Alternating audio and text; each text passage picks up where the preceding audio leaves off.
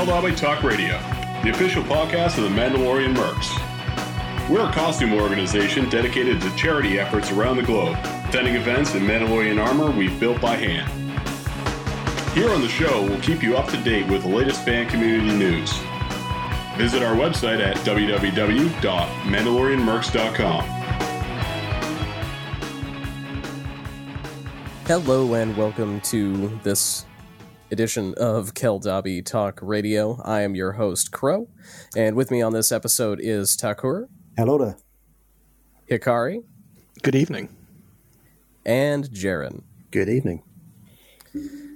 All right, we are Sans one Thaxos uh, this episode, so we're down one Canadian for the first time in a very long time, but we do believe he is taking a well deserved nap, so we'll leave him to that.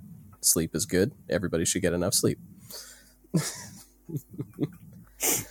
um, as far as Mercs news for this month, uh, there is not a ton, but a very big thing that everybody should go to the announcements section of the forums and check out is the 2021 trooping requirements uh, message. In short, we are similar in our trooping requirements to last year in that there is not a required minimum because COVID is still very much with us, so we don't want to force everyone to go out. If you are able to troop safely and within your lo- local guidelines, please feel free to do so. But uh, always make sure to abide by those guidelines whenever possible. There is a, a new addition to it in the fact that we've now got um, a new forum award. So if you complete five virtual events uh, in the May 4th awards, that, uh, that award will be registered next year as well. Because there's really no reason a virtual event shouldn't count, you know? No, absolutely. In fact, they, but we've been running them as family events for the last year. Um, well We've had some supported mini within the mini UK and APs and socials, haven't we? Yeah, hmm Yeah, we're um, uh, Europe in the region. We ran quite large events, and then um, clans have teed off from there. That was a very late night event as well. That was a late night event, yes. Not as long as day when we did Mercscon line though. no, that was that was a very long day. It was, I'm sure it was for you guys. I mean, it was long for me. Well, Lee and, and I started. started in my time zone. Yeah, Lee and, Lee and I started the breakfast show, which was essentially Oh, yes. 6 a.m. Eastern Standard.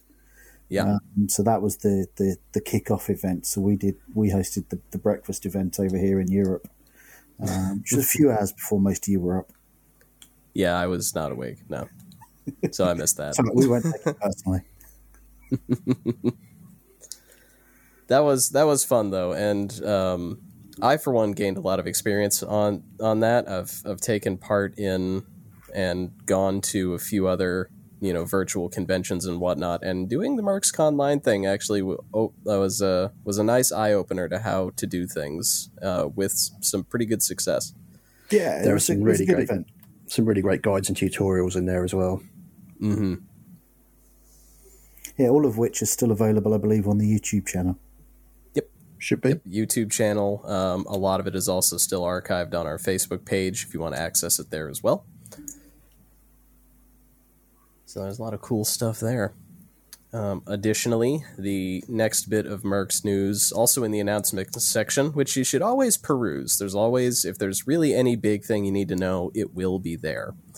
Um, but if you are interested in joining the public relations team for the Mandalorian Mercs Costuming Club, now's the time. We have a bunch of positions open. Um, and a lot of them are actually pretty cool. Um, we have uh, we I don't know if these have all been filled at the time of this release. Um, you can always contact um, the PR officer or any member of the PR team to see if any of these positions are still open or still need to be filled. Volunteers are always welcome for this sort of thing. Um, but yeah, we currently the post says that we are looking for some folks to help out with Instagram and Twitter, managing content and monitoring and moderating those social media networks. Uh, the art team is looking for some graphic designers, uh, particularly those with Illustrator experience. That's quite key, actually, for, for the team.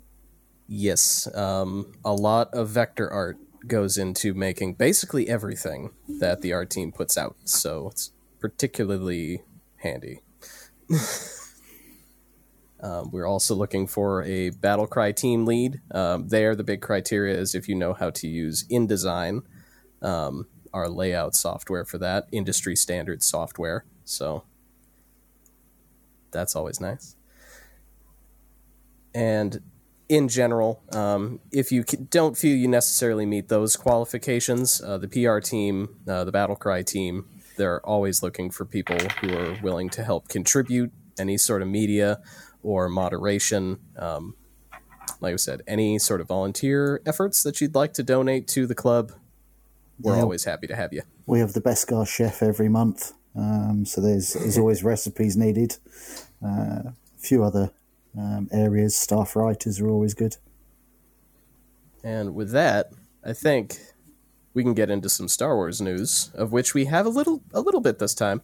Uh, we gush about the remaining parts of The Mandalorian season two last time, so we can now move on to Disney and Lucasfilm's upcoming projects, which I think we'll we have a, a list here off of the Lucasfilm website That's quite a big list. It's thir- It is. thirteen of them, I believe. It's, it's Quite an exciting time. Yeah, absolutely. is. Um, obviously, release dates are going to fluctuate if we even know what they are right now. Most of them we don't, but we may be seeing some of these in early, like sometime later this year and going forward from that. But I want to start off with the Rogue Squadron film. Something that I have been excited for since the uh, Stackpole novels. Yeah, when I was a child. Yeah, I've, I've still got. I managed to get hold of the entire collection uh, a couple of years back and devoured all of those myself. Um, the interesting point here is: are they are they going to rewrite uh, the aftermath trilogy, which kind of did away with the original Rogue Squadron books, and just reset the canon there? Yeah. It's, it's interesting. Um, there's there's a, there's a few things that have been coming out about squadrons. Um, there was even talk about it being slightly earlier because they're talking about um, Porkins being around. So obviously, if Porkins is around, you're talking about pre Star Wars. I, I, I Yeah, still, that'd be quite I still can't call it A and H, but pre pre, pre Star Wars. Um, but Jek Porkins, hmm, we'll see. We'll see. Uh, The era that they choose to do it from will, will, will be interesting. Is it actually going to be linked at all to um, uh, to Rogue One, um, or is it going to expand on future um, in sort of the Mandalorian time period, Post-Imperial. It's, it's yeah, it's it's going to be um, an interesting project to see come about. I mean, they've got some interesting villains they could play in there as well if they want to go as far as uh, Iceheart, um, Thrawn. As they've done their own thing with Thrawn now separately, so she could potentially be a big player there. Um, But that obviously then opens up some more interesting things with um, Luke's Academy, which well plays very differently with the sequel canon. Yeah, I'm, I'm really interested to see where they put it and what they do with it. Because yeah, there are some things that they've they've already, like you guys have said, they've already sort of done over with the canon already. Because Red Squadron was present in Rogue One. Um, they had to set up why Red Five for Luke. Yep. Um, so like they could very much do it there, but it wasn't Rogue Squadron then. No, No. Like it was still Red Squadron, and then it was Rogue Squadron for Empire in that you know the middle of the trilogy. There's still like what three years they could play with yeah, Yeah. in that Yeah. in that There's, span. there's, there's, there's a time period. Um, and then they were Red Squadron again just for the Battle of Endor, just to you know why not? yeah. If we're gonna blow up one Death Star, we might as well call ourselves the guys who blew up the first one. I think My big question is: Are they gonna bring back Wedge in any form? I mean, he he was kind of the core of the team, and I think gonna that say- the, the dynamic of what he puts together there from the Stackpole books if they hmm. play that, the, the bunch of misfits is perfect Star Wars fodder. But I'd be worried about having a special ops type team as they were crossing over a bit too much with what could possibly happen with Andor, which obviously we're going to speak about later. Yeah, I think. I mean, I would love, and f- from the one little teaser we got with the uh, director, um, Patty Jenkins of Wonder Woman fame, uh, the uh, it. I hope it's Top Gun in space. Mhm. In all honesty, like maybe not you know the Top Gun personalities because that's not Wedge. If they bring that character, take in, he is so not taking the old- so taking the old um, uh, Windows games and the N64 games, then so taking that route, that would be an interesting one. That would be an interesting because I think if I remember correctly, it was my Nintendo GameCube. Let's take me back a bit. That that uh, I had Rogue Squadron on. Yep. Yeah, so that that could be um, an interesting angle.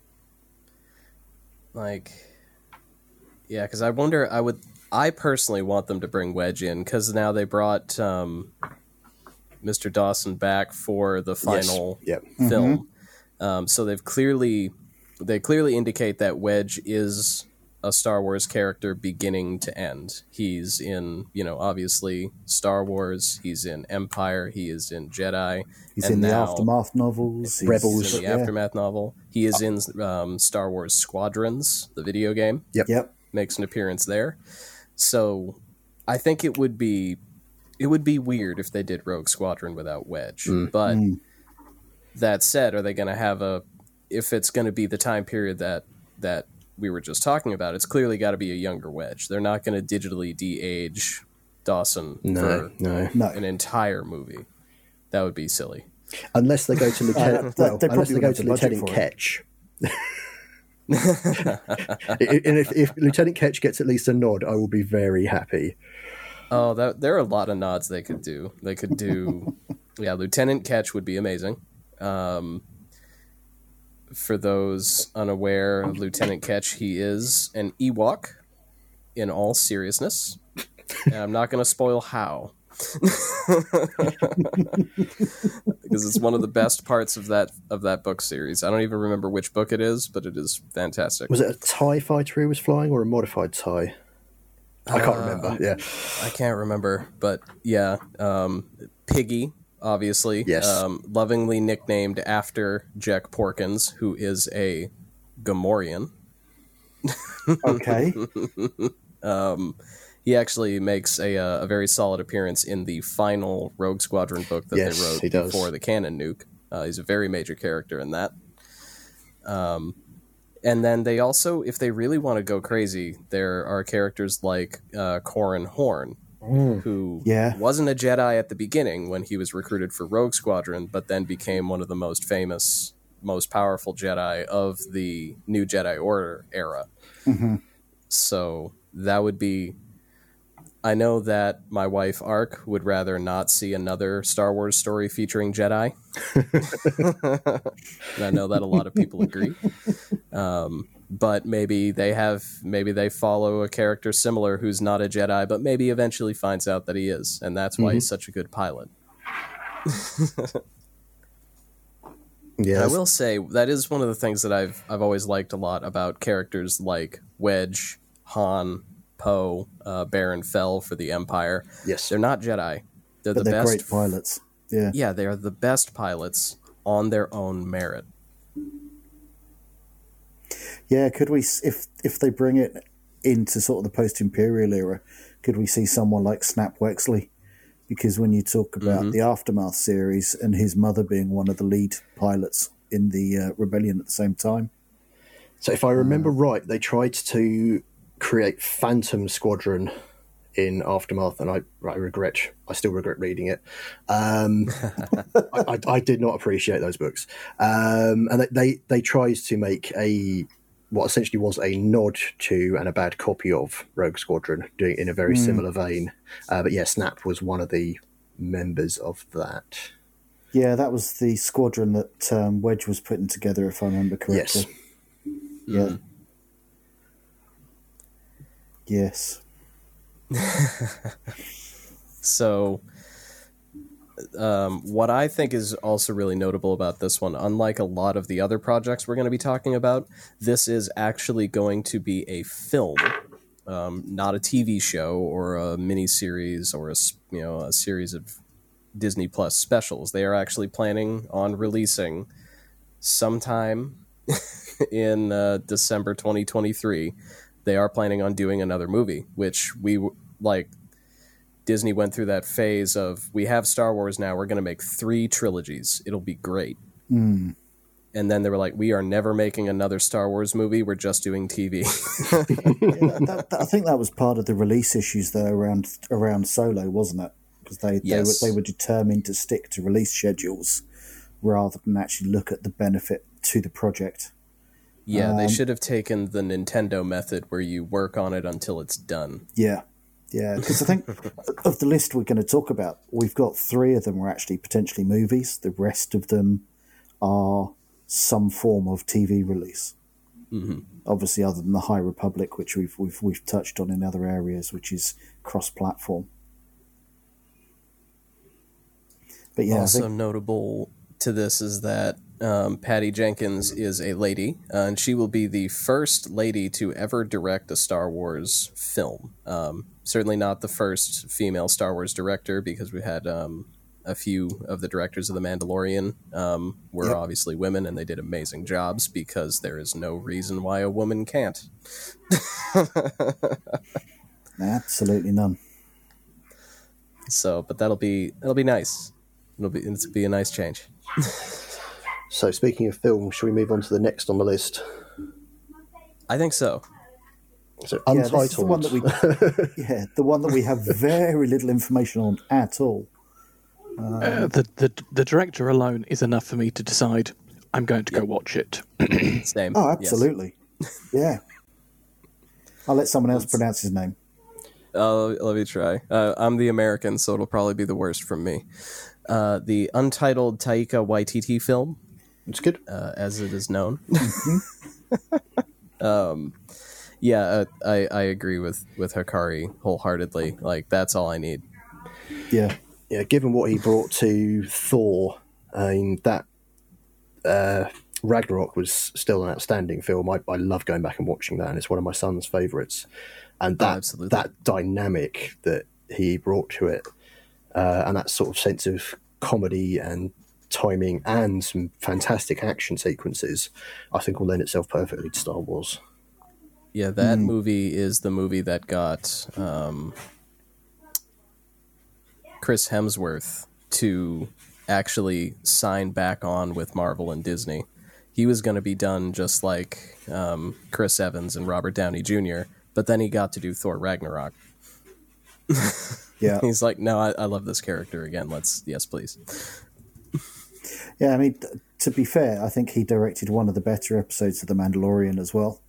Um, Agreed. Wasn't it Chapter 8 Redemption? Yes. Um, Yes. So it's the last one from the. Yeah. The work he the work he's put in, he certainly deserves deserves it. Um, and, and whatever he produces, it's, it's almost like the touch of gold, isn't it? Almost. Almost. So otherwise, we have no direction on what it could be or where he's going with it, other than he is making a film. Not even Yeah. a time scale. Not oh, sorry, No. not time scale. Not even an era. No clue. I honestly believe that Kathleen Kennedy just had a meeting with him and was like, please make a movie for us. Take your time. It could even be the uh, the Gonk movie that everyone jokes about. He would make that amazing, though. But but you mentioned that Star Wars droids. Droids is there. Yep. Yeah, Yeah, yeah. We'll talk about that in a bit though. yeah, yeah. Uh, so Kenobi. Yes, the long anticipated, long hoped for second to a Boba Fett show slash movie, which we'll also talk about. Um, is that one? This one we actually have a fair amount of info for because it's been kind of brewing for such a long time, um, and they actually spent a fair amount of time at the D23 Expo talking about it. Mm-hmm. So we do know that it is officially titled the just Obi Wan Kenobi. Uh, the series is going to begin ten years after Revenge of the Sith, but still before um, A New Hope. So right smack in the middle there. Yep. And Deborah Chow's at the helm. which is awesome. Yeah, absolutely. Um, she did some amazing work on The Mandalorian as well. Um, and potentially everyone's favourite villain's back. Well, we we know the villain, the character villain, is Yes. going to be back. Um, we do. It's pretty. It's pretty much. It has been confirmed that Va- Darth Vader will make an appearance. And considering what they've done with Darth Vader in the last few appearances, I'm very excited. Um, however, and we'll see how this works out. Hayden Christensen has been confirmed as returning as Darth Vader to be which I have questions. I think Ewan was quite happy about it because he's been interviewed on several programs now, um, and he seems seems excited to be working with him again. So um, it will be interesting to see how Hayden portrays him as Vader rather than how he portrayed Anakin. Yeah, that's my that's my wonder is I've I've said for years that one of the things that we'll never actually know whether or not Hayden Christensen could have been a better Anakin because Lucas was the director. Uh, with Deborah Chow directing him and maybe actually giving him some direction, he may actually be able to really like you know flex and exercise his acting skills. Um, whereas instead of do it again but more, you know, isn't Yeah. quite uh, hard for an actor to work with. Uh, see, personally, I'm more excited for his announcement coming back to play that role than I was overall for the series announcement itself. I think it, it does indicate that they're serious about it. Not just getting Ewan McGregor to come back, which is also amazing, um, but yeah, actually having that duo come back. You know, it's like, oh no, we, we actually want to give this a proper shot. What'd be more interesting is if it's going to be a single season, uh, and what they can actually do in that time frame, or whether Lots of sand. lots of sand, yeah, or or whether Ewan McGregor will actually sign up to do a longer run.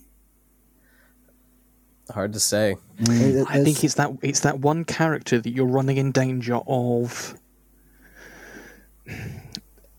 The the Mando might suffer a similar fate as well. Obi is such a well known character and has been in so many films and so many other TV shows. Yeah, mm-hmm. There's every intention that they've said we are just doing one season to tell this one story. Mm-hmm. But if it's a commercial success, will that tune change? yeah. I mean, it it had got to a point at one stage where Ewan McGregor just wanted to take a step away from it because he couldn't go anywhere without being Right. referred to as Obi Wan.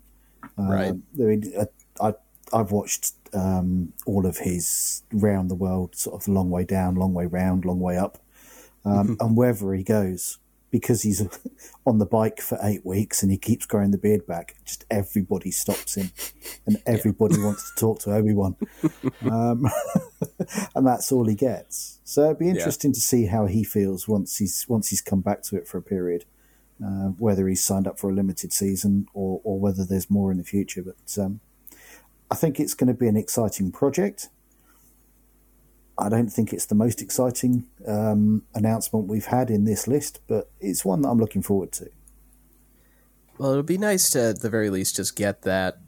I mean, we'll we'll we may not get closure in the Obi Wan story as it develops, but we'll get that closure in that.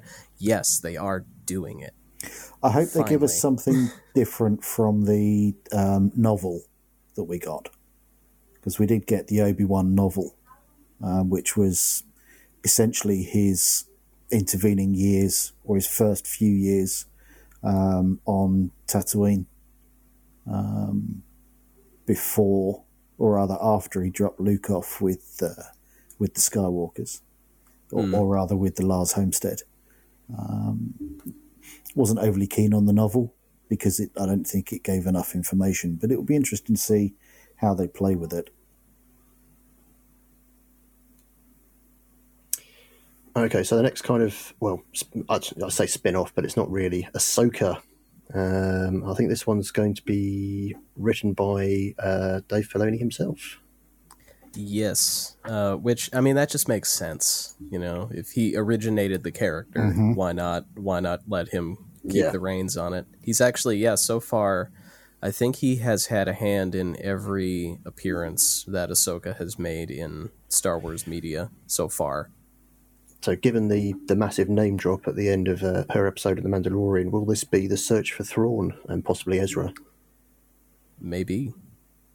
That Maybe. that that may I'd have like been that. the kickoff. Yeah, the, the tie-in. and and yeah i was at first i was i think rosario dawson did a great job um, like we talked about uh, last episode um, so i think i think that that was like i don't know if she is the perfect choice i think there are a few actresses that could do the job very well um, ashley eckstein is uh, is definitely on my list as a as an excellent ahsoka um, in live action albeit shorter she would be shorter that would be a change. but, um, but yeah, so I'm. They have confirmed that uh, Rosario Dawson is coming back for that. Absolutely. Um, they do use the term. The they don't use the term in a lot of o- these other ones we're talking about, but they are calling this a limited series. So this one may just be um, another ten episode, and that's it Yeah. situation. So, will we finally get to see a, a live action Sabine here as well? Oh, that would be great. That would be amazing. And go, That would be.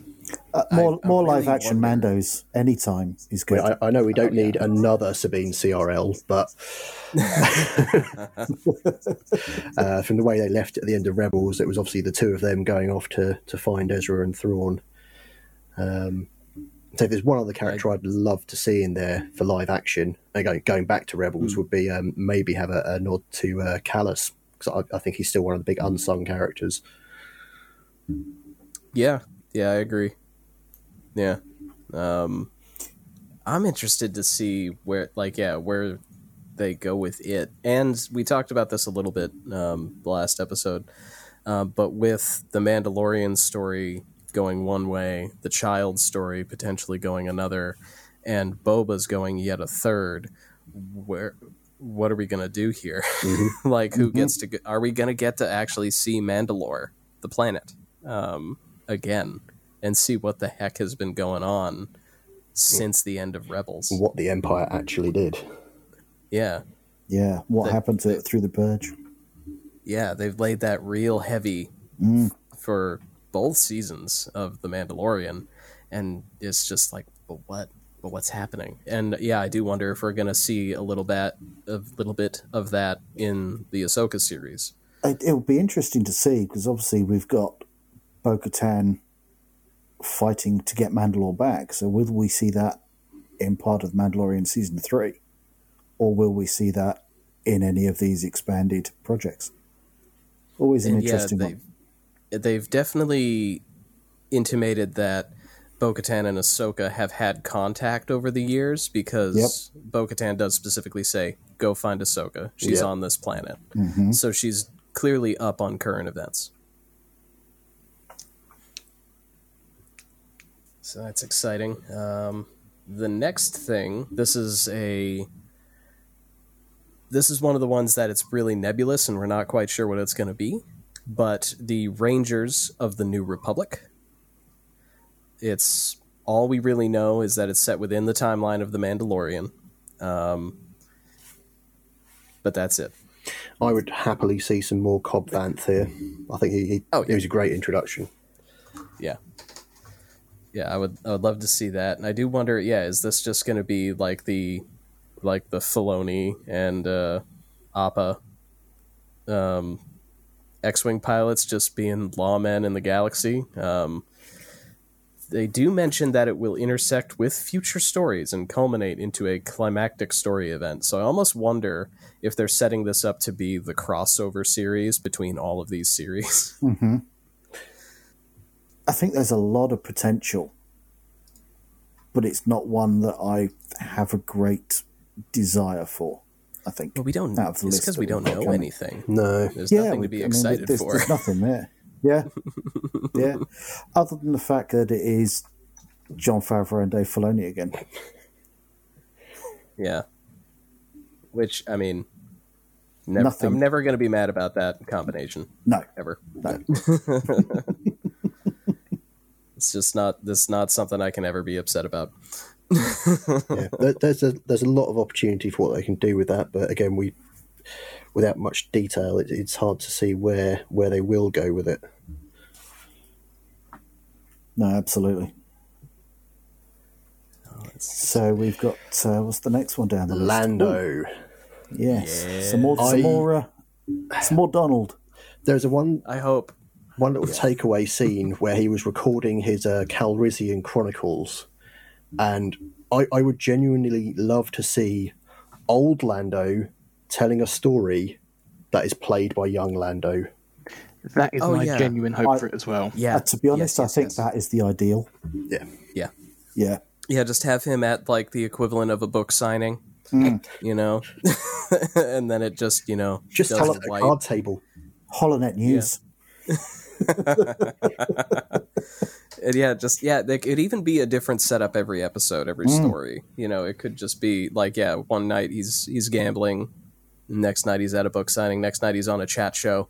Like all of that would be great, and then every time it just wipes away, and just Donald Glover turns around with a cape swirl, and we're in that again. Sounds like sounds like you're writing it to me. Oh man, like I would I would love to. Like the Lando character has consistently been one of my favorite characters in the franchise in all of his incarnations. Um, and I was so incredibly thrilled when they brought Billy Dee Williams back for the sequel trilogy.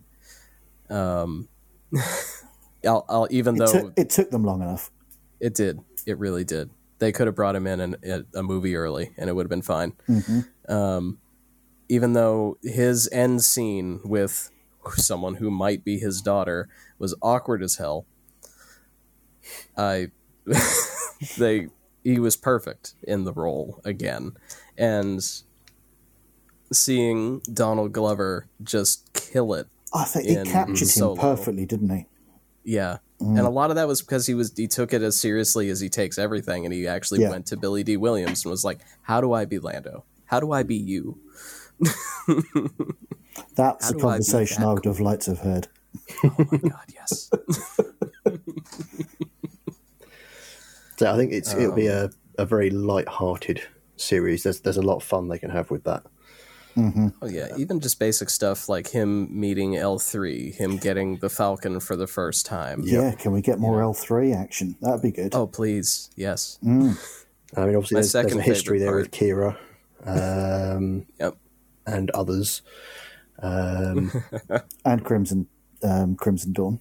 So Yep. yeah, I think that's that's one of the beauties of the Lando character. He has history with almost everybody at some Say, level. we can see the underbelly Mm-hmm. almost of, of the universe and, and get more of an insight into it. So the dirtier side, not just the, the rebellion and, and the imperial side.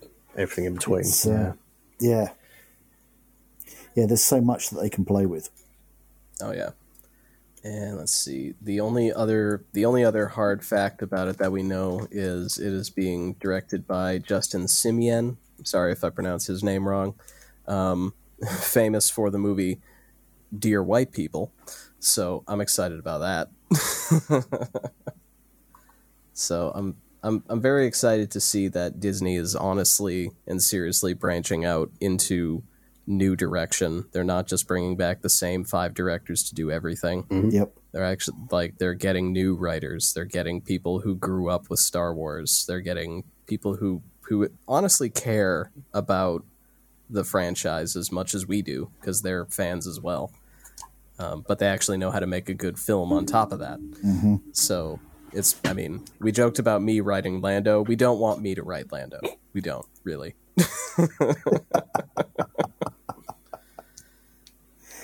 I would love it, but that would just be a mistake. It'd be like an entire episode of him just going through his wardrobe. It'd be hilarious, but why I would think you I think it? that could I think that could actually be just one episode, though, couldn't it? It- It's could. such a large wardrobe, but it's all capes it's all and, it- capes. and it's all bright color. Yep. Yep. Mm-hmm. Yep. Okay, so moving on from Lando, because I could talk about Lando for the rest of this episode. Um, I see no issue with that. Um, I, we'll actually talk about Andor, which I'm excited for because we actually, the last time that we seriously talked about Andor was at MercsCon 1 down in Florida mm-hmm. over two years ago. Well, it's Almost. filming now, and it's filming, or at least the, the sets that we've seen the photographs of are about mm, about twenty five miles from where I live. Not that in lockdown we've had much of a chance to travel, and not that we'd probably get too close, but um, it's it's definitely in progress. Now this is the one where where where um, Jaron was talking about uh, Kallus.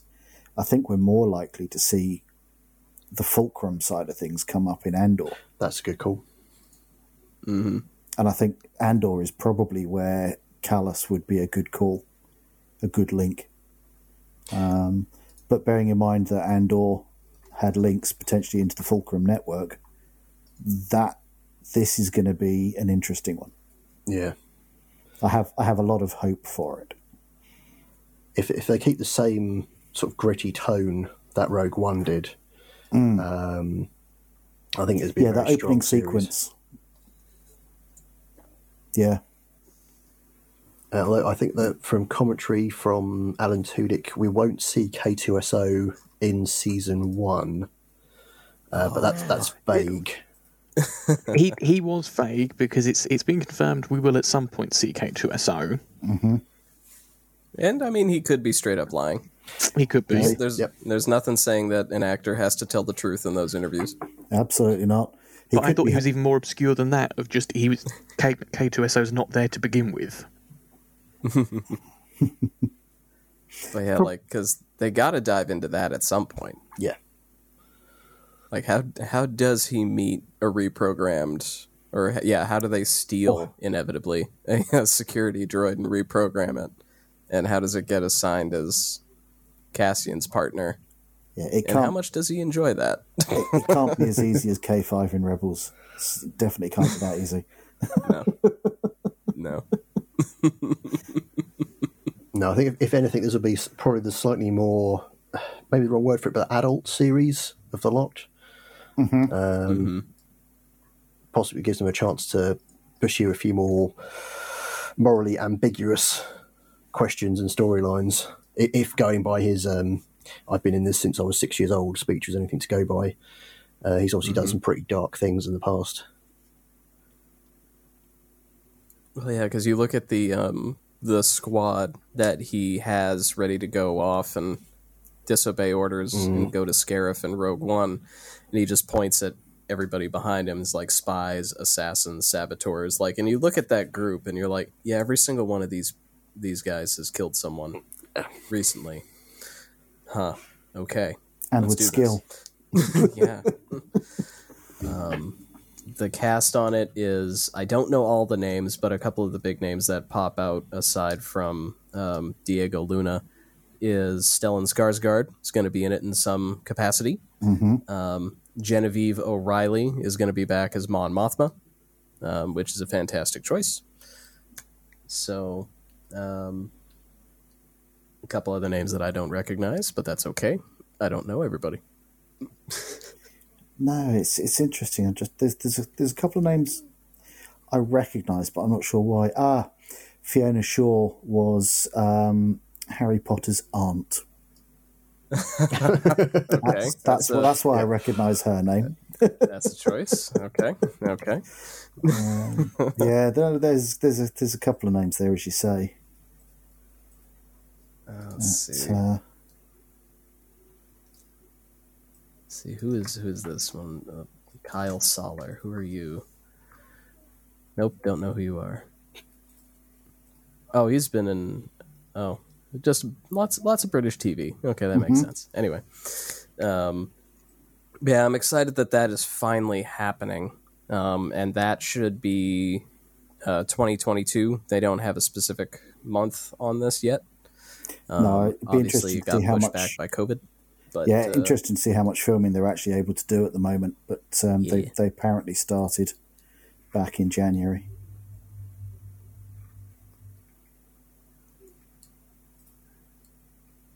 So, the next thing on the list, we have um, similarly vague, um, but we have a little bit of details on the plot.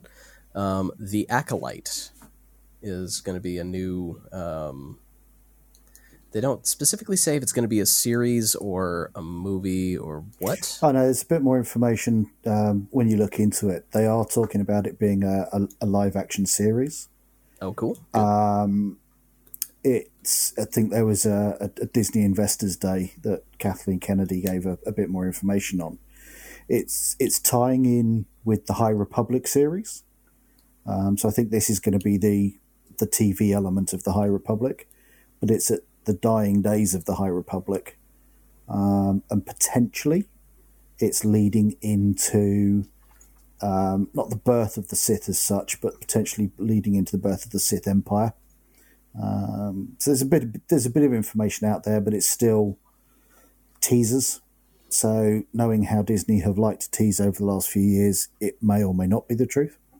Um, but it, it's one if it if it is heading down that route, it's the one for me.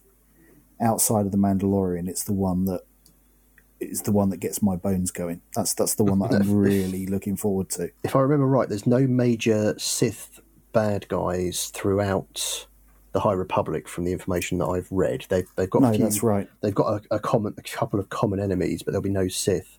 So I'm wondering if this will play into the the rule of two that was set up by Bane, which I'd assume is way, way before the High Republic. Um, so this may, again, leaping a bit a bit further ahead, might start leading into the Plagueis stuff.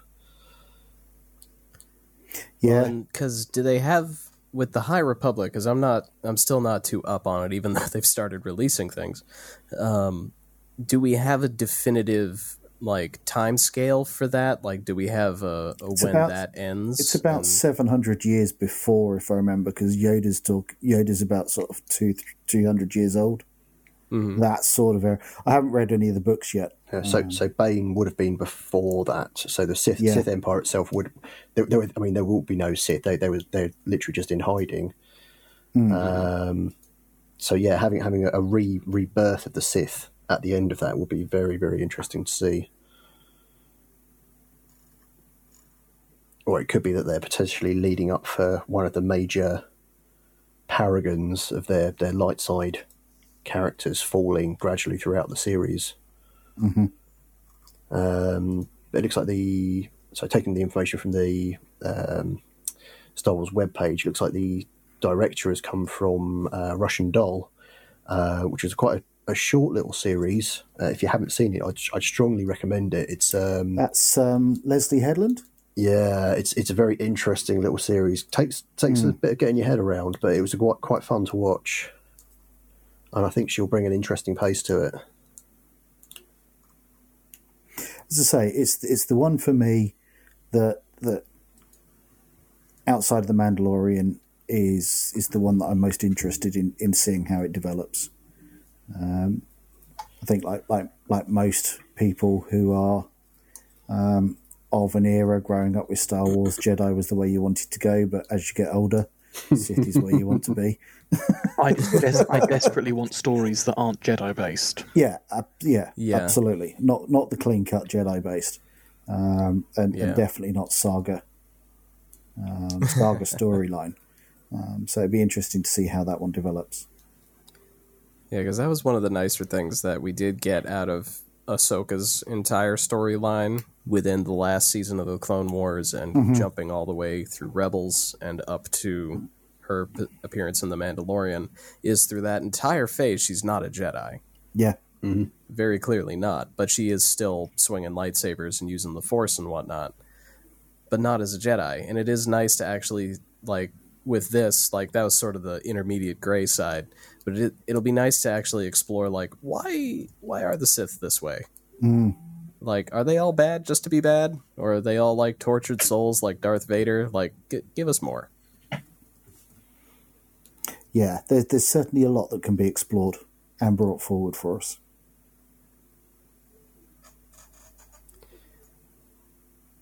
Which leads us on, because you're talking about Clone Wars. Definitely not Jedi this time. Oh, No. yes. actual clones. um, yeah, the Bad Batch, which is the first half of the final season of Clone Wars. The uh, Yeah, the first first story arc that came out in Series 7, Series 6, whichever one they're, they're touting it as. But yeah, Yeah, we, so- they, they're getting their own series. Yeah, the Star Wars Dirty Dozen, um, Inglorious Bastards, uh. Rambo, like the. uh, I, I unfortunately can't remember a lot of these characters' names individually, but like ha- the fir- the the lead dude's Rambo. He just is. like that's, there's no they they're not even hiding it. Hunter. Hunter. Hunter, yes. Yeah. Um, and from the sizzle reel, it looks like um, Yeah, it, it, it's leading on from Clone Wars because Fives is still with them. yep. Um, Yeah. But it's literally going is- after the end of Clone Wars. so so this is nice because yeah, we'll get to see them, you know, deal with the post the post Clone War army. Um, up, you know, see how they they deal with the, The rise sis- of the Empire. The sizzle reel brings in um, Fennec Shand as well. Ah, yes. like, I gotta say, I, I always misread the Bad Batch when I see it. Um, I'm not gonna say how I read it, but I misread it pretty constantly. Um, and uh, I'm excited because yeah, like more clones. That's to be the Those- first one of these we're to see, I think. Yes, yeah, that. This particular article doesn't have a date, but that one will be coming up relatively soon. I, I think with October, November time, if I remember. Yeah, I mean, correctly. from the sizzle, they, they've obviously got a lot of the, the storyboard and stuff down. At the very least.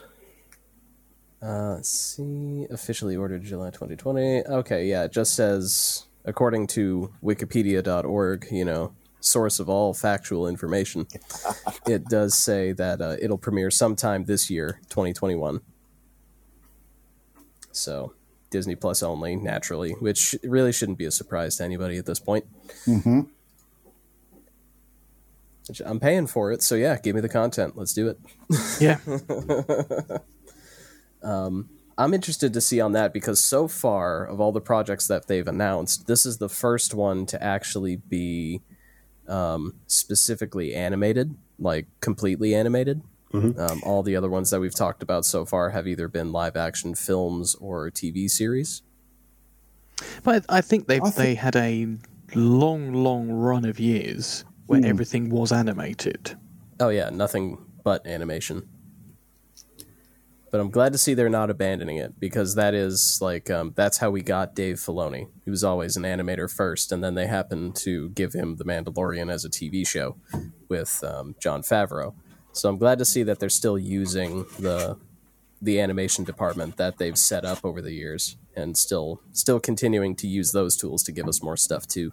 Mm-hmm.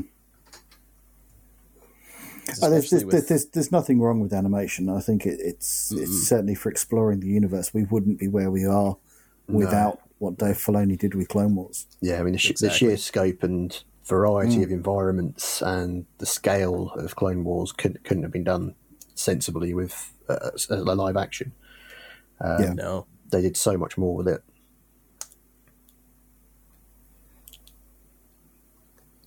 So moving on from that, um, we have the suitably vaguely named Star Wars Visions, um, which is it's sort of more of a collection or anthology. This isn't an individual series, um, but this is actually kind of neat because this is bringing in something that we haven't seen in Star Wars for for a while.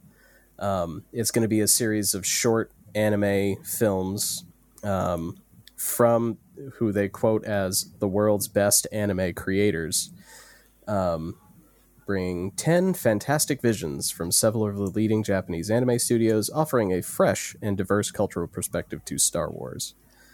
Because if you remember, years ago, they actually had um, Star Wars manga, Did they? which was always neat because that, uh, that, like, the manga creators just approach things differently than Western comic authors. So we usually got a lot of the darker Star Wars. Like, we got to see Darth Vader cutting people in half. I must So have I'm missed an excited. era. I'm going to have to, have to have to look into that. Oh yeah, no, it's uh, it's older. It's definitely older stuff. Um, and speaking of like animation and the things you can do with it, um, anime has been getting close to Star Wars or as close to Star Wars as they can for years. Um, from a creative standpoint, like how many great space shows are there out there?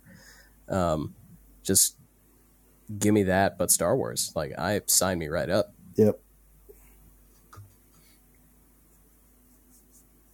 Unfortunately, we know literally nothing else about it. Um, as far as we know, none of these are even going to be connected. Yeah, I mean it's it's quite a vague description, isn't it? Yeah.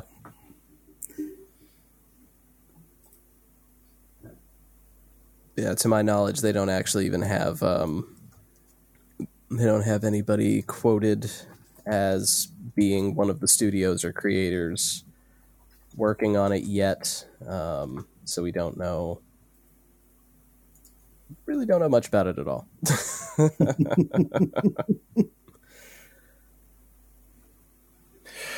And But, last uh, of the uh, well, the last of the Star Wars that we know of is well, again, possibly the Gonk story. Well, a, a droid story. Droid story. Uh, I hope so. Um, I really, I really do. it's it, it's hard to know again what what they will be doing with this. Um, just fr- from the synopsis, an intersection of animation and visual effects. Uh, so this this Yep. could literally go anywhere. Yeah, it uh, it could be live action, could be Who Framed Roger Rabbit, but it's a droid. Um, yeah, like- ILM to develop a special Star Wars adventure for Disney Plus. that's that's got a lot in there, isn't it? yeah. Um, it doesn't even say. Yeah, is it going to be a series of shorts? Um, doesn't say if it's going to be. It doesn't say what it's going to be at all. Um, but I, yeah, I do hope that it uh, that it'll be starring a Gonk droid, um, Star Wars' favorite walking battery. um, Or a, or a mouse droid. the mouse droid would be or a mouse fantastic. droid. yeah. Two uh, two things I've almost built so many times. I've almost built a Gonk costume a half dozen times. Started looking into building a mouse droid. Like every time I go to celebration and I see the uh, the collection of mouse droids in the droid builders room, I always like I got to do one. We were talking about doing um, uh, a Gonk build at one point, weren't we? Yep. I think, um, Well, it's With- relatively easy as far as the the core of it. It's essentially just two Rubbermaid totes, some um, like dryer vent Oh, yeah. hose, and Yep. then you know bu- big old boxes for shoes, and then you just make it beautiful. I think we had plans to put um, power supplies in it so we could charge phones and things and use it as a power station for display at um, troops. Yeah. But, uh, As intended. yeah, absolutely. Once- Once I have workshop space back, which will be soon, I will I will, I will be doing things. There you go. That's a Vokchi project online. Yeah. yeah, I mean, the, the one thing with Droid Story is I hope they don't quite go back to the um, to the 1980s. Oh, and, and, oh, and just do droids again. yeah, yeah. Yeah, I don't. Looking at this, I'm not seeing a lot of places where they're they're planning on just doing the same again, but different.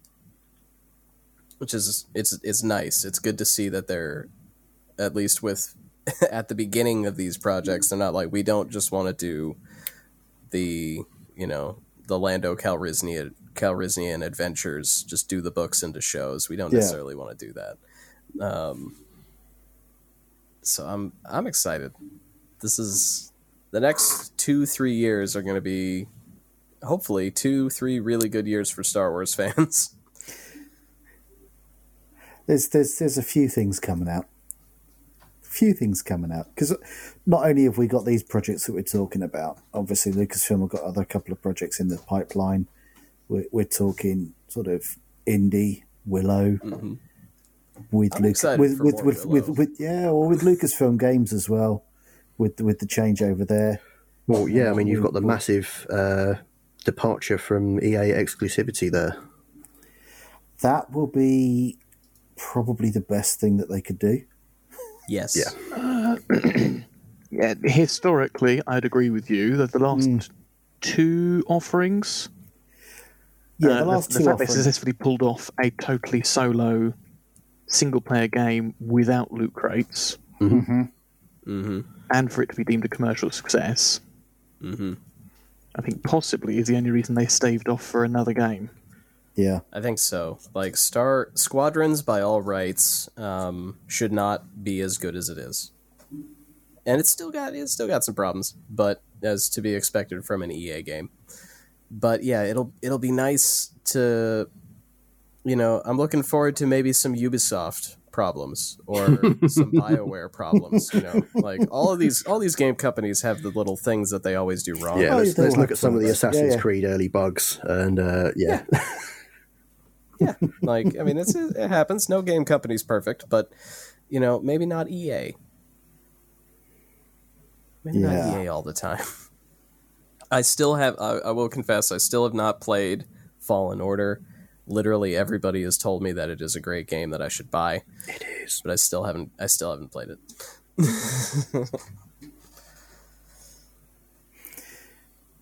uh, I, so I I- I- thoroughly enjoyed it. after our last recording, I think Hikari woke up one morning to find that he had um, he had squadrons there for him to play as well. 'Cause- I can confirm that did happen. Join us. yeah, we had we had a good session as a podcast team, didn't we? we did it was, Yeah. it was a lot of fun I wouldn't say Um, pro, but it was good. and and you don't have to be pro. Like I generally play once a week, usually Wednesday nights with my friends, and we almost always play co-op versus AI. Like Mm-hmm. we don't we're we're here to play the game and have fun. We're not here to get stomped by level 150 people who don't have jobs. Like we, we want to enjoy the game.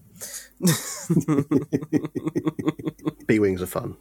B wings are fun. B wings are fun. Defenders are fun. Um, yeah, defenders are fun. They're they're a lot of work, but they're mm-hmm. fun. and and I think one of the one of the things that having more game developers be involved in Star Wars is that we're not going to get the same sorts of games. Like EA knows how to make Battlefront. Mm-hmm. That's sort of Yeah. that's their their game. The EA is not going to give us a KOTOR esque RPG No, this is not their not their style. But BioWare, Ubisoft, yes, they would do that for us. Um, neither of them are going to give us a uh, a Star Wars RTS um, in the veins of um, like Rebellion or um, trying to remember. I bought it on the Steam sale. Galaxy at War, you know, things like that. Um, which it's been it's been a while since we've had a lot of those games, so it's we're due. It's time. Um, And speaking of KOTOR, obviously we're now hearing rumours of uh, a, a a remaster, which would be fantastic, or potentially an actual KOTOR three. well, they did a remaster of KOTOR on the Android and Apple platforms. That came out recently. yep. have to admit, I was a bit shocked when the advert came out. I thought it was free. Uh, and then when I went to download it, there was a nice little bill. So it's like, ah, it's not too bad. Um, but yeah, KOTOR 3 would be an interesting. Whether it be a, a, a remake, a rehash, bring it up to date, or whether a complete different scenario. But um, I think any gaming platform out there bringing out some new Star Wars games is going to be uh, get a bit more business from me now. having Agreed. done having played Fallen Order and Squadrons, I'm getting a bit more back into my back into my gaming. COVID's probably to blame for that. Well, yes, yes, it is. COVID's COVID- probably to thank for that. Thank for that. Yes, sorry. Blame. I blame is the for you. blame is the word my wife uses. I think we're still both playing uh, Galaxy of Heroes on mobile apps as well, aren't we? yes, we are. Yeah, yeah. I managed to unlock um, Lightside Revan recently. Um, I'm getting him up to about level eleven, level twelve. So I'm I'm, I'm getting him there. Now, I'm slowly looking at working towards the new Beskar version of Mando, but um, it's a slog. Oh, that, that's yeah, that's immense. Yeah. I still haven't got my um, V1 um, up to full capacity yet. Oh, he's great. The Amban rifle just disintegrates everything. Yep. oh, I've got that. I've got that. Yeah, Oh, look, it's an unbeatable tank team. Not anymore. yeah. Squad of bounty hunters with um, with the Amban. Yeah, definitely.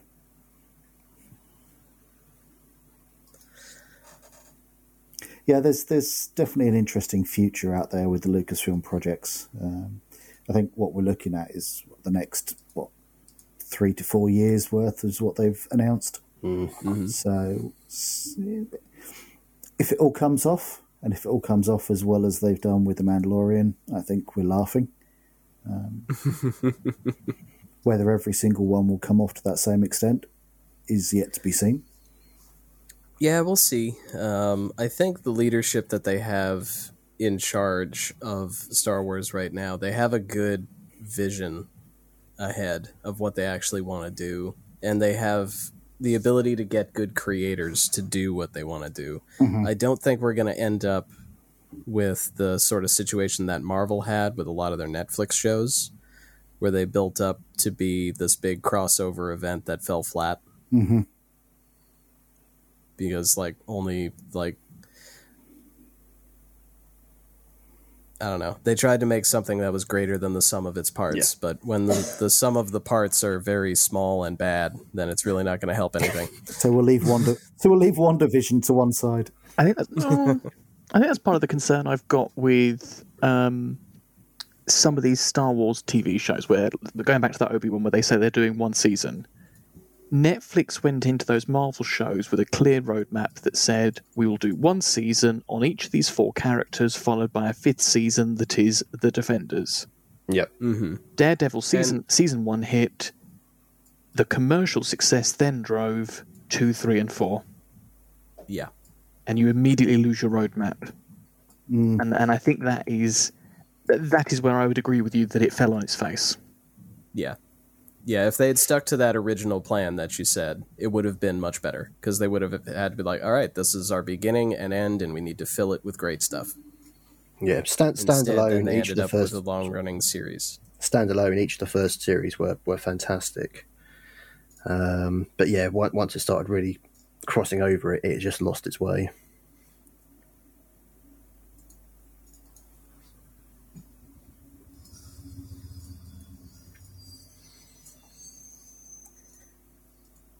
Well, I think that's actually the end of all the Star Wars news that we have. My goodness. Wow. So I actually have a armor related question for all of you Okay. Um, because it's been a long time since we've talked about making armor on this show um, for this club where we all make armor. Um, when you're making a, say, I would like to say, what is everybody's preferred method of getting a helmet done?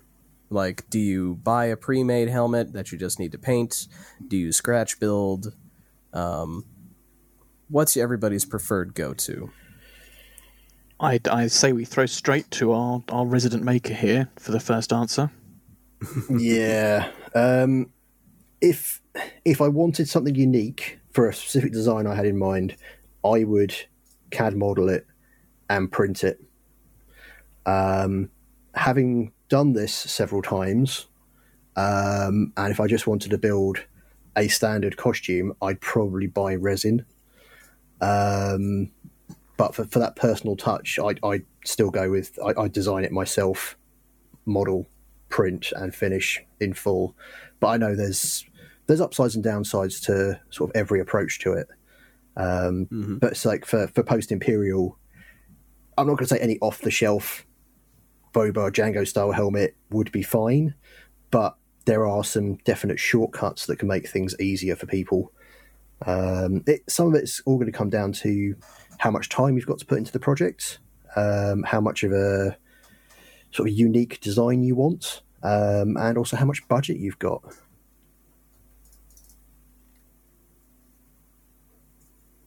I think that's that's quite key, isn't it? It, it comes comes down to budget and availability. Um, I know, I I I'm one of the uh, what 120 odd people in the club who've got a an executioner helmet, so mine needs to change. Um, I'm not prepared to cut up my helmet, but um, I have That's fair. yeah, I mean, it, it's my first bucket, so it's going to become my personal display piece.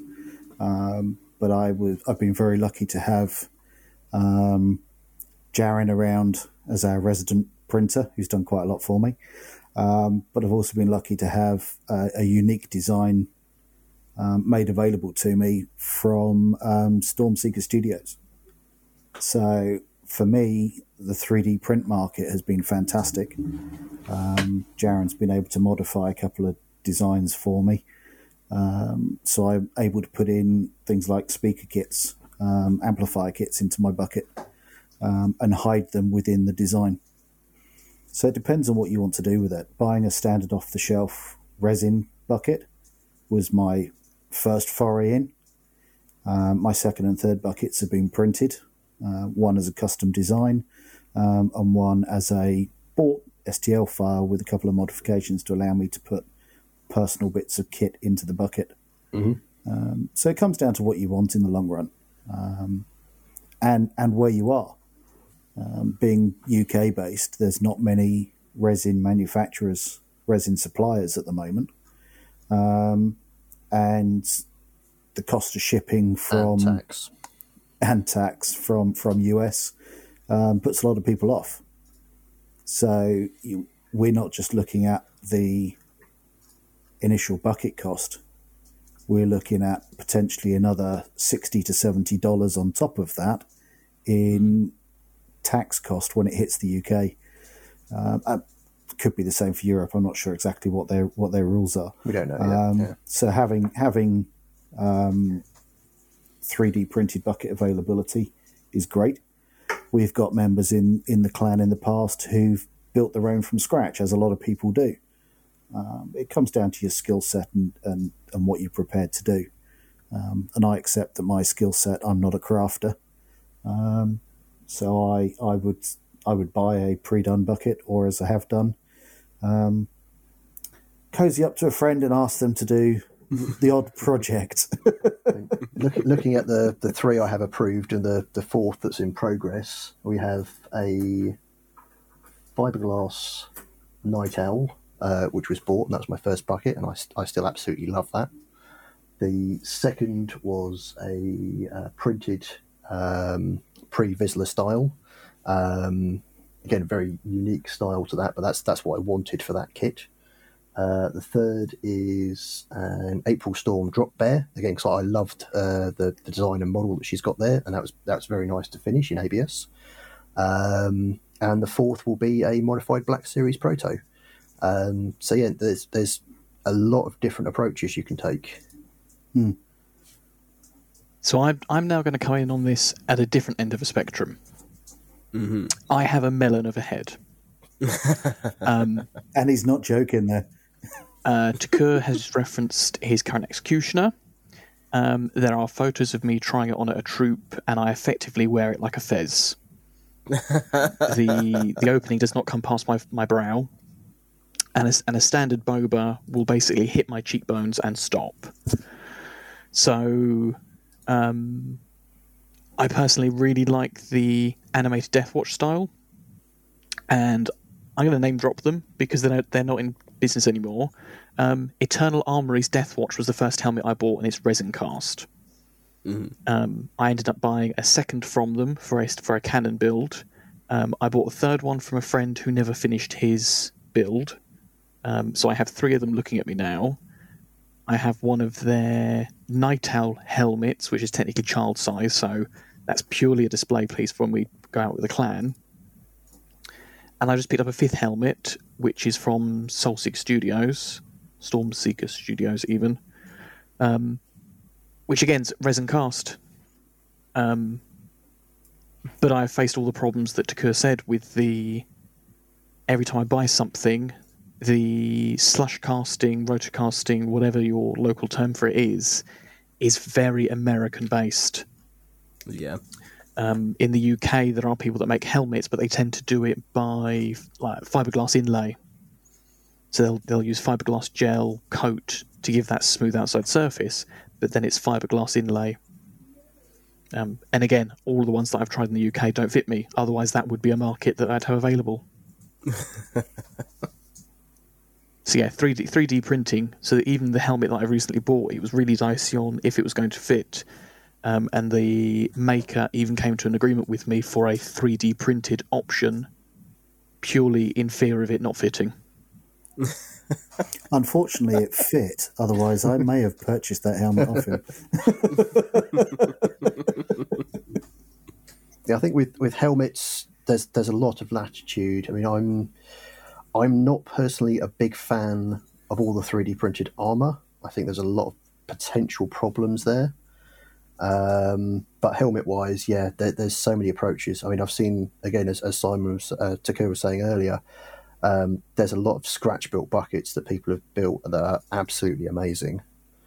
Um, some work done with with Sintra, or even built up with card and then built over with um, Bondo and filler, and they're, they're incredible. You can't tell the difference. Mm-hmm. Yeah, we've got someone doing a. Um, is it Pepakura? Yes. Yeah, some someone one of our foundlings is doing a, a pep um, helmet at the moment, and then that'll likely be fiberglassed or, or resin coated from there. Um, so there's, there's there's different ways of, of doing it. It say comes down to skill set, budget, and um, How much you like sanding? yeah, Yes. Yes, indeed. I'm really hoping resin printers just start getting bigger and bigger beds. I've if, if we can see in the it, it, if if you look at the normal 3D printers, because I I live vicariously through Jaren's uh, printing. From an outsider's perspective, it looks like over the last five years, 3D printing itself has come on tenfold, and it looks like again from the outside that resin printers are now starting on that same curve like ABS and PLA printers were maybe three three and a half years ago. So I've, I've seen a couple of printed helmets. Um, the, the first one I saw was done, I think, on a Peopoly Phenom, but even then, that had to be sliced into two parts and joined, and that's that's one of the bigger commercially available printers. But then you, you're looking at from the UK probably between two and three thousand pounds for the printer. Um, o- Other than that, you're getting into industrial scale, which is extremely expensive. But there's I've not really seen anybody test the strength of the printed resins so far. There's a lot of interesting reading on actually blending different types of resin together. So some for strength, some for elasticity, some to be a little easier to finish, like using the water washable rather than the, the standard stuff, which is horrible to clean up. Um, and again, it's it's moving so fast that no one's really seen what the longevity of these helmets will be like on a shelf. Um, there's there's a lot of interesting things, or I say interesting things. That there are a lot of problems that crop up where with a, a standard uh, FDM 3D print, you would use infill and have essentially a, a hollow model. Um, when you try and do that with a resin printer, you get pockets of resin inside, which can expand and blow the outer shell out. Um, And this is fine if it's just a little statue that you've got on your shelf, but for something like a helmet or blasters, which I'm trying to look at myself, um, you have to essentially print it solid, or there are going to be problems. But then it's looking at ways of minimizing the materials, but not compromising the strength.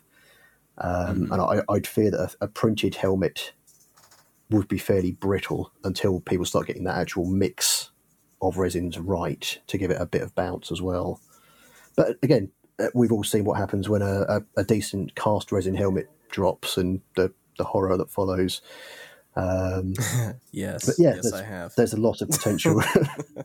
There's a lot of potential for the the 3D printed resin helmets to to come along, and as uh, Hikari said, give it a year or two, and we'll we'll probably see those size machines in people's workshops. I mean, when even what uh, I picked up my Mars, which is fairly small now, um, year eighteen months back, and that was great what you could do with it then. But then the Saturn came along six months later, and it's it's like three four times the volume.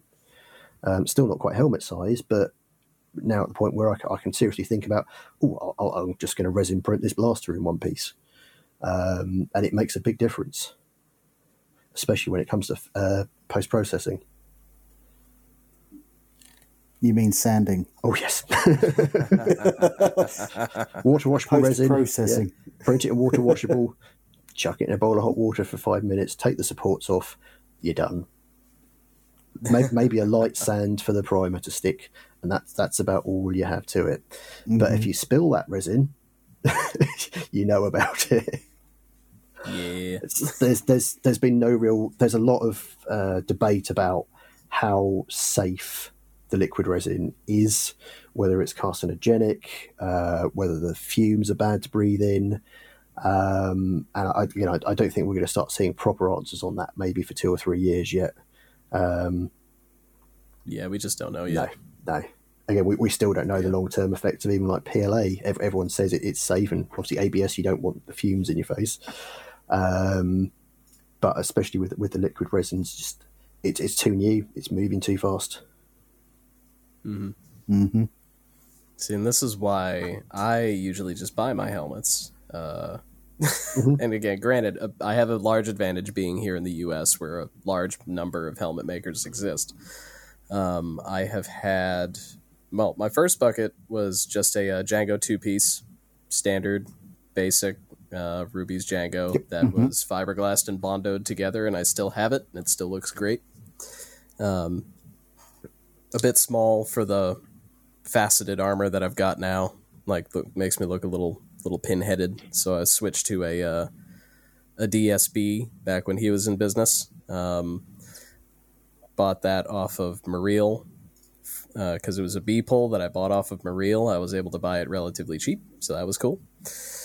And recently, I have I'm trying out um, one of the uh, kick the bucket vac form ABS helmets. Okay. I still haven't actually finished it, Mhm. but it is because it's just uh just ABS. It is nice and sturdy, and it is wonderfully light, I uh, imagine. as yeah. opposed to as opposed to the the DSB, which is good resin, nice and solid, but it is a, a little heavy. It's not the heaviest helmet I've I've tried on, but it's uh, but yeah the um, the ABS vac form helmet is almost as light as a Jango two piece.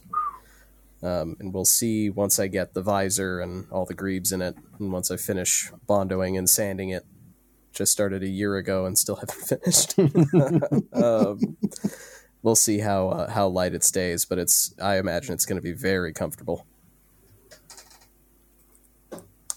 I tried to scratch build a helmet once with card and bondo and fiberglass, and just made a hash of it. And it's uh, it's a it's a it's a conversation piece at conventions now. It's just like if you're not patient, you get this. If you are patient, I point at uh, one of my uh, are actually the new regional commander for the Northeast U.S. region over here, Vastum. He's hand he's scratch built every helmet for himself and his daughters, and they all look fantastic. so it's just like you not patient, you get this. You are patient, you get one of those. It's nice. It's nice to have that foil that you can bounce off and show people the difference. yeah. Oh yeah, oh yeah. And I mean, it is nice to also show people that progress. It's just like, yeah, Yeah. no, my first try was this, and now I look like this. Like, you always learn, you always grow. Oh, absolutely, absolutely. Do that with do that with any piece of kit you're building. Mhm. So, has anybody got any projects on the go at the moment they want to talk about? What what what what kit upgrades are people doing at the moment? I am doing a full kit replacement for the most part. Um, Yep. My my current set is it's fine, uh, but it's old. I've had it for about two years now. It's starting to the repairs are starting to be attached to repairs, so we're we're getting we're, it's coming time. Um, I also wanted to match my wife Ark. She's had a snow kit for many years, and where we live up here in the Great White North of Maine, it just fits. Um, so that's my my overhaul is new plates, new flight suit, new helmet, um, carrying over a couple of parts, but otherwise it's going to be a brand new kit. I think I'm in in a, in a similar process at the moment, as I say, with with swapping out my bucket so that I'm still compliant at the end of the year. Um, I've decided that, along with the current trend, um, there's a post imperial pit kit that's in planning, um, but I've also got a legacy set of armor which has been cut. Uh, I need an armor party to get to as and when we're allowed to, so I can get it formed. It'll happen. Um, yeah, it'll happen. Eve- it'll happen. We'll get yeah, there. yeah. No, we'll get there definitely. Um, so I've got I've got two full kits that are planned. Um, soft parts are pretty much done for them. It's just getting the armor sorted, so get it formed, get it shaped, um, and then get it painted. I'll let uh, I'm playing. I'm playing with swords at the moment. Beskads. I have a I have a Cortosis sword um, that I've that I've uh, built, which is a um, hardwood sword, and then where the fullers have been cut in, um, they've been filled with purple resin uh, to give that give that nice effect to, of of the, of the Cortosis orth running through the core, and then I'm I've I've um, I've uh, just sorting my mix at the moment of rub and buff. So I'm using a pewter and ebony rub and buff on the blade to give it the uh, the the, be- the metal effect, the blade effect. Nice. I'll let Hikari go before I run off my list. Oh, I I missed wearing my kit last year, but I think I fell into a trap many of our listeners may relate to of weight gain. So the kit upgrade right that. I have been working on this year is weight loss. Um, I do need to get my kit out in the next month or two for a full sort over. Um, but I am somewhere in Jaren's line of customers to have new gauntlets made. So the the items I have now are downpipe, Sintra, and then detail Sintra. Um, and when I was young, new, and eager, it was it was great, and I didn't mind the wait, and I'd troop all day. And now that I've done this for a few years and I'm a bit more experienced, I don't like my arms hurting at the end of a trip. and with 3D printing, I, I tried a set of gauntlets uh, that a clan member had, and I decided 3D printing's the way to go because it's as if you're not wearing any, anything at all. It's just, I hope I like sanding in my future. Di- And then second to that will be a post imperial kit that I'm slowly working on, but it'll be very slow. So for me, um, my third kit cleared in May last year, so has not been trooped yet. So that'll be my priority for the first event we can go to. Um, I'm working on basically after having built three kits, I looked through all my boxes of stuff and was like, oh, th- there's actually enough stuff to build another one. Um, so rather than chucking stuff out, I just opted to recycle. Um, so I'm building a post imperial kit with a few added parts, um, and then looking back to basically do brigade upgrades on my first kit for for a slight adjustment. And again, after three years or so, it's needed repairs. And again, with the second kit, I know there's some definite repairs required in there because the last time we took that out, I think I broke most of the details off the gauntlets. So that's gonna Oh, that's Scomplink. yeah, Yeah, Scomplink, rockets, which randomly mm-hmm. got. Is usually the first Yeah. to go. Yeah. Um, so re- This, is- repairs, this, this upgrades. is the um, Toy Story related kit. it, it has similar themes in color to a Toy Story character. Yes. Um, yeah, so it's build a fourth kit and then repairs and upgrades. Really. Um, but I think a post Imperial kit for a lot of us will be a, a lot nice lightweight kit that we can pack away in a much smaller box, and it'll be a lot easier for going either to further away events or smaller events quickly and easily. Yeah, this is going to be a suitcase kit for me. My um my post imp. Yeah, I'd like to get I'd like to get north of the wall, head up to Scotland to do some trooping, um, and it'd certainly be easier to fly up than drive up. I think So we being able to pack it away. we had an invite to pop over to um, Europe as well. That might be a little more have, complex yes. this year. Yeah, we've had a couple of invites to to, to do some travelling, um, and then there's always potential Mercs cons in the future. So it'd be nice to have a lightweight kit that you can travel with. Absolutely. All right. Anybody else got anything we'd like to chat about? No, I think um, I think I'm pretty much covered, and I think we've got a fair amount of news out the way. So uh, it's just if there's anything any uh, any of our listeners want to hear from us in future. All right. I think we'll just close this one off then. Um, so, all right. So that is all we have for this month's edition of Keldabe Talk Radio. Um, I want to thank all of our listeners for sitting through and enjoying that with us. Um, obviously, if there's anything that you would like us to talk about on future episodes, hit us up on the forums. Uh, we're always just a PM away. You can always, we have our own section right on the boards under uh, the news section. You can always send us a thread or ask us a question there. Um, also, just contact the club via Instagram, Facebook, Twitter. Always ask. We're always happy to really talk about basically anything and everything. So please let us know. But um, so I'd like to thank Takur, Hikari, and Jaren for joining me this month. Um, and I would also like to think of something else to say, but I got nothing.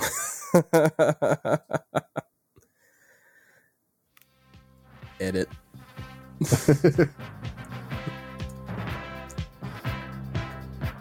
okay. Yeah, on behalf of myself, Takur, Hikari, and Jaren, tune in next time. This has been a production of the Mandalorian Mercs Costume Club. If you'd like to learn more about the topics discussed on today's show, please visit www.mandalorianmercs.com. The Mandalorian Mercs is a worldwide Star Wars costuming organization comprised of and operated by Star Wars fans. Star Wars, its characters, costumes, and all associated items are intellectual property of Lucasfilm. Copyright 2009 Lucasfilm Limited. We hope you enjoyed our show, and we'd love to hear your feedback. Please email podcast at mercs.firespray.net. Until next time, happy hunting.